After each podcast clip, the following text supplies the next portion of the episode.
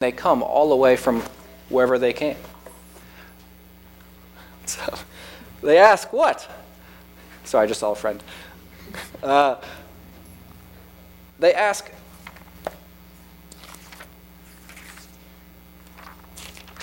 not where is my king or where is the king of the world? What do they ask? Matthew chapter 2. They ask, Where is the king of the Jews? Where is the king of the Jews? For we saw his star when it rose and have come to worship him. Uh, a little awkward because Herod was the king of the Jews at the time. Um,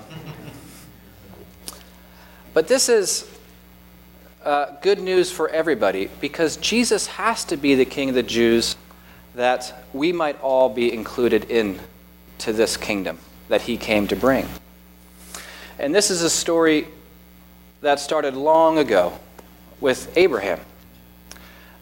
God coming to Abraham, making promises that through his seed he will bless the whole entire world, through his line.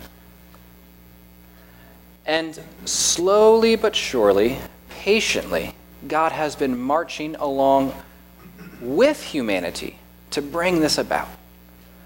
I loved Father Jamal's sermon last week, uh, talking about uh, you know, raising children and, and raising them in the faith, and allowing them to question and, and, um, and just understand what in the world is going on. And it just strikes me how frustrating this can be.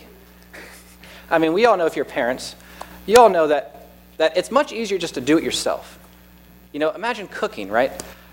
You're trying to, what, isn't it just much better and even more perfect if you just cook the meal yourself? But if you try to include your kids, it can get a little dicey. You tell them put some salt in, and they go, and then they give you the look. And then you say something like, you can always add, you can never take away. You know, God patiently, patiently, patiently, throughout history, walked with men, guiding them, putting up with them to bring about this amazing blessing to the whole entire world. And at Christmas, we remember that not only did he guide them, not only did he patiently deal with them and, and, and just continue to, despite of their sin, march this story of salvation on generation after generation, but he literally became one. He literally became a man. And that's what we celebrated these past 12 days 12 days of Christmas. And in becoming a man, in becoming a Jewish man, he became the true Israel. Succession from King David down, he is both the true Israel, the true man, and the true king. And as God had displayed this amazing love to be so patient throughout all the generations to bring about this blessing to the world, marching it down the generations, so our Lord Jesus Christ showed extravagant love beyond all measure in ultimately going to the cross, that all might come in the reach of his saving embrace, to remove all that separated God and man and to bring us back to God. And that's really the big scope. God wants to be with his creation, and he wants to include us in that. This is not stained. And it's manifested through Jesus Christ. We all can share in the new beginning of Jesus Christ, the King. Every single one of us. And that's a surprising and dumbfounding thing. That's what was blowing people's minds uh, in the early church. That this was not just for the Jews anymore.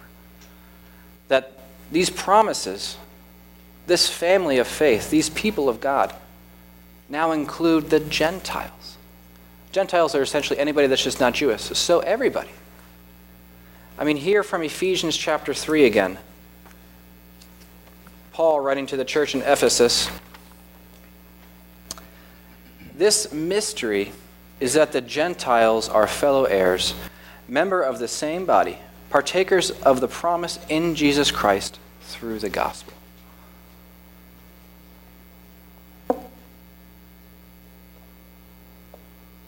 In and through Jesus, everybody is now welcomed into the kingdom, the people, the promises, the heritage, the faith that brings us back to God. And Paul was so struck by this that, like being shot out of a cannon, he was going all the way around the Mediterranean basin, planting churches. And at every single church, this issue came up. These Jewish people and these Gentiles trying to come together like oil and water to be a church. I mean, you can't get more awkward than this. I mean, this is uh, just absolutely um, unheard of in this day and age. I mean, this is like you guys just destroyed us in a war, and now we have to come and commune with you and hang out with you and love each other and all this stuff. And so we see over and over again in Paul's epistles just this, this, this little thing in Christ. You guys are in Christ now. He's trying to stress that no matter the differences that separate you, you are in Christ now together. We all share in the new beginning of Jesus Christ as King. We all share in the new beginning of Christ, in the new beginning of Christ as King. And what I love about this church, it does, is we have such a strong reputation of being like that, being a welcoming community, one that will welcome people, anybody, into our into our uh, life here. And that's a glorious thing to build off of. But the ceiling is never ending with that, right? I mean, churches,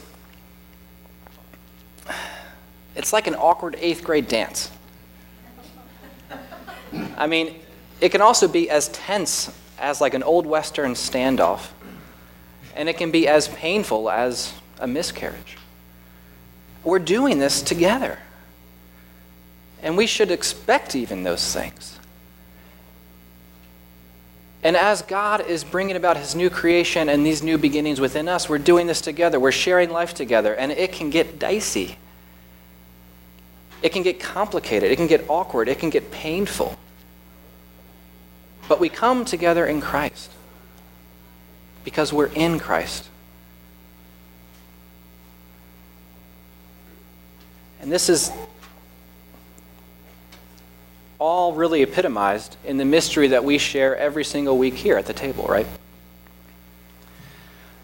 The mystery where we come together and in a special way commune with Christ Himself. This, this word mystery is just simply something that's hidden that's now revealed. And it's through this table that we remember the, the sacrifice of our Lord and Savior Jesus Christ, and we offer ourselves as sacrifices in response. We do so with thanksgiving and with joy.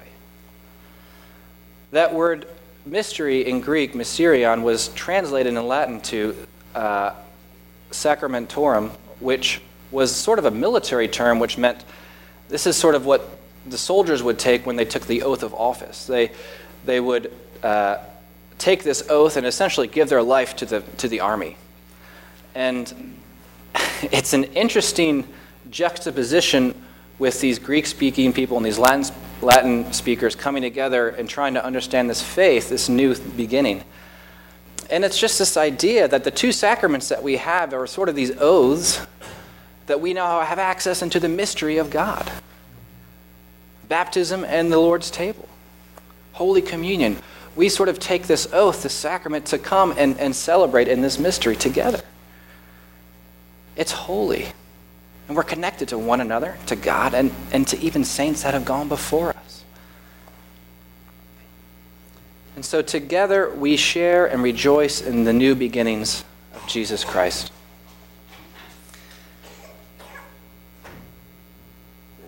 what a amazing message that, you know, just to hear you belong. You know, in so many ways, Christ is showing us you belong here.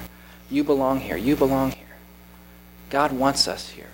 That same love that drove him to just patiently deal with these stiff necked people is the same love that he has for all of us. That we will be a knit together community, a welcoming, loving, inviting community not always affirming. Because again, we're working this out together this new life in Christ.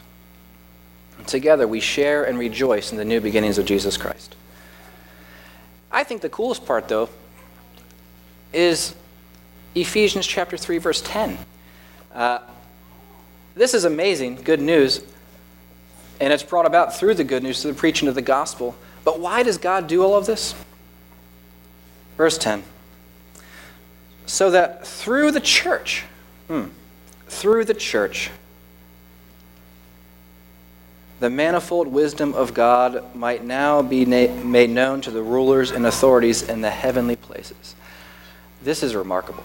Through the church, the manifold wisdom of God might be now might now be made known to the rulers and authorities in the heavenly places.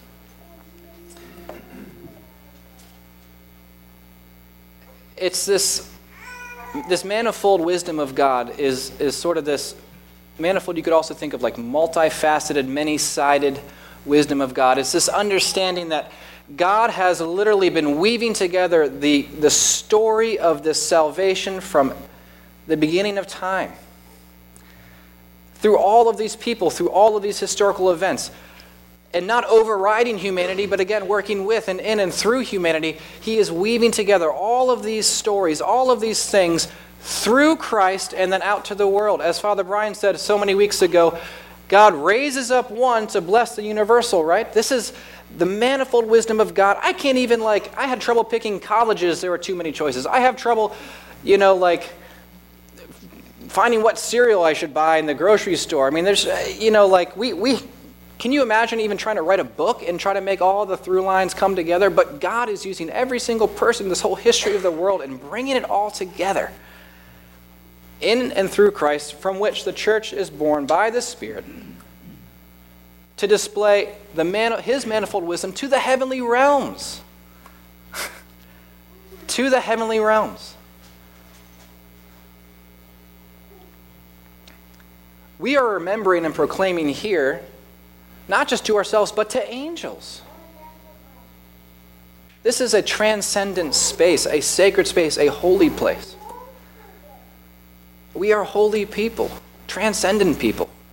And what God is doing through in and through us, this church, bringing us together, and all of our new beginnings that we're going through uh, together in community, is being proclaimed to the heavenly realms. And we hear this in Scripture, right?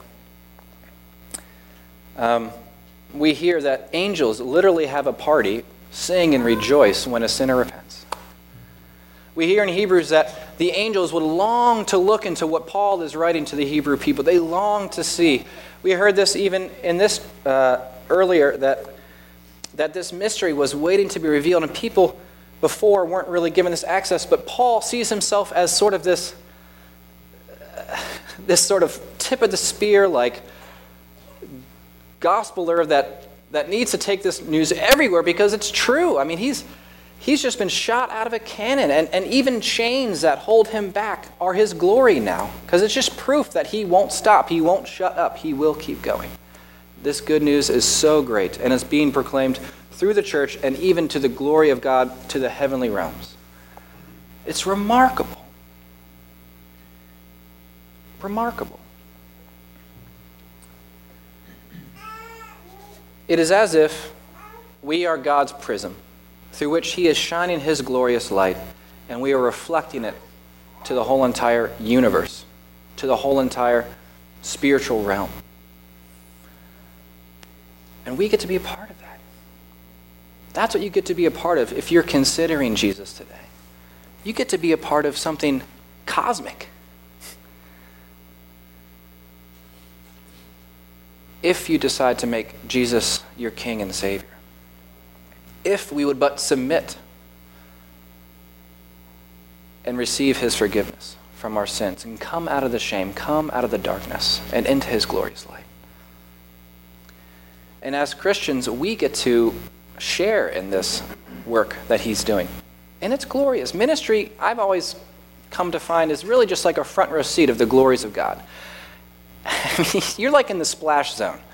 Um, you know, this is just, you just get to see what God's doing, and it's amazing. I think of George Mueller when I think of God uh, shining his glory through the church to the heavenly realms. You know, the modern man in his day, in the, the mid 19th century, was, uh, you know, believing in industry and using children to work in their factories and, and just pushing uh, profits higher and higher, more and more.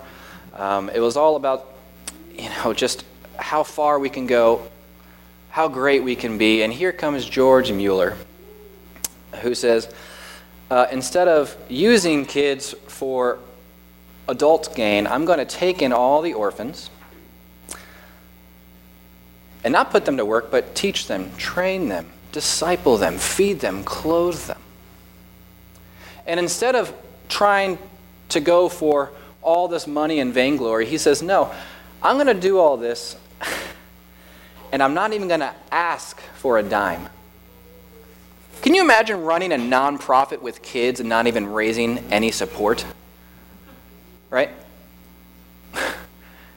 but over the course of George Mueller's ministry, he trained, fed, clothed, discipled over 10,000 orphans with never asking for a dime. Money would just show up, things would just happen.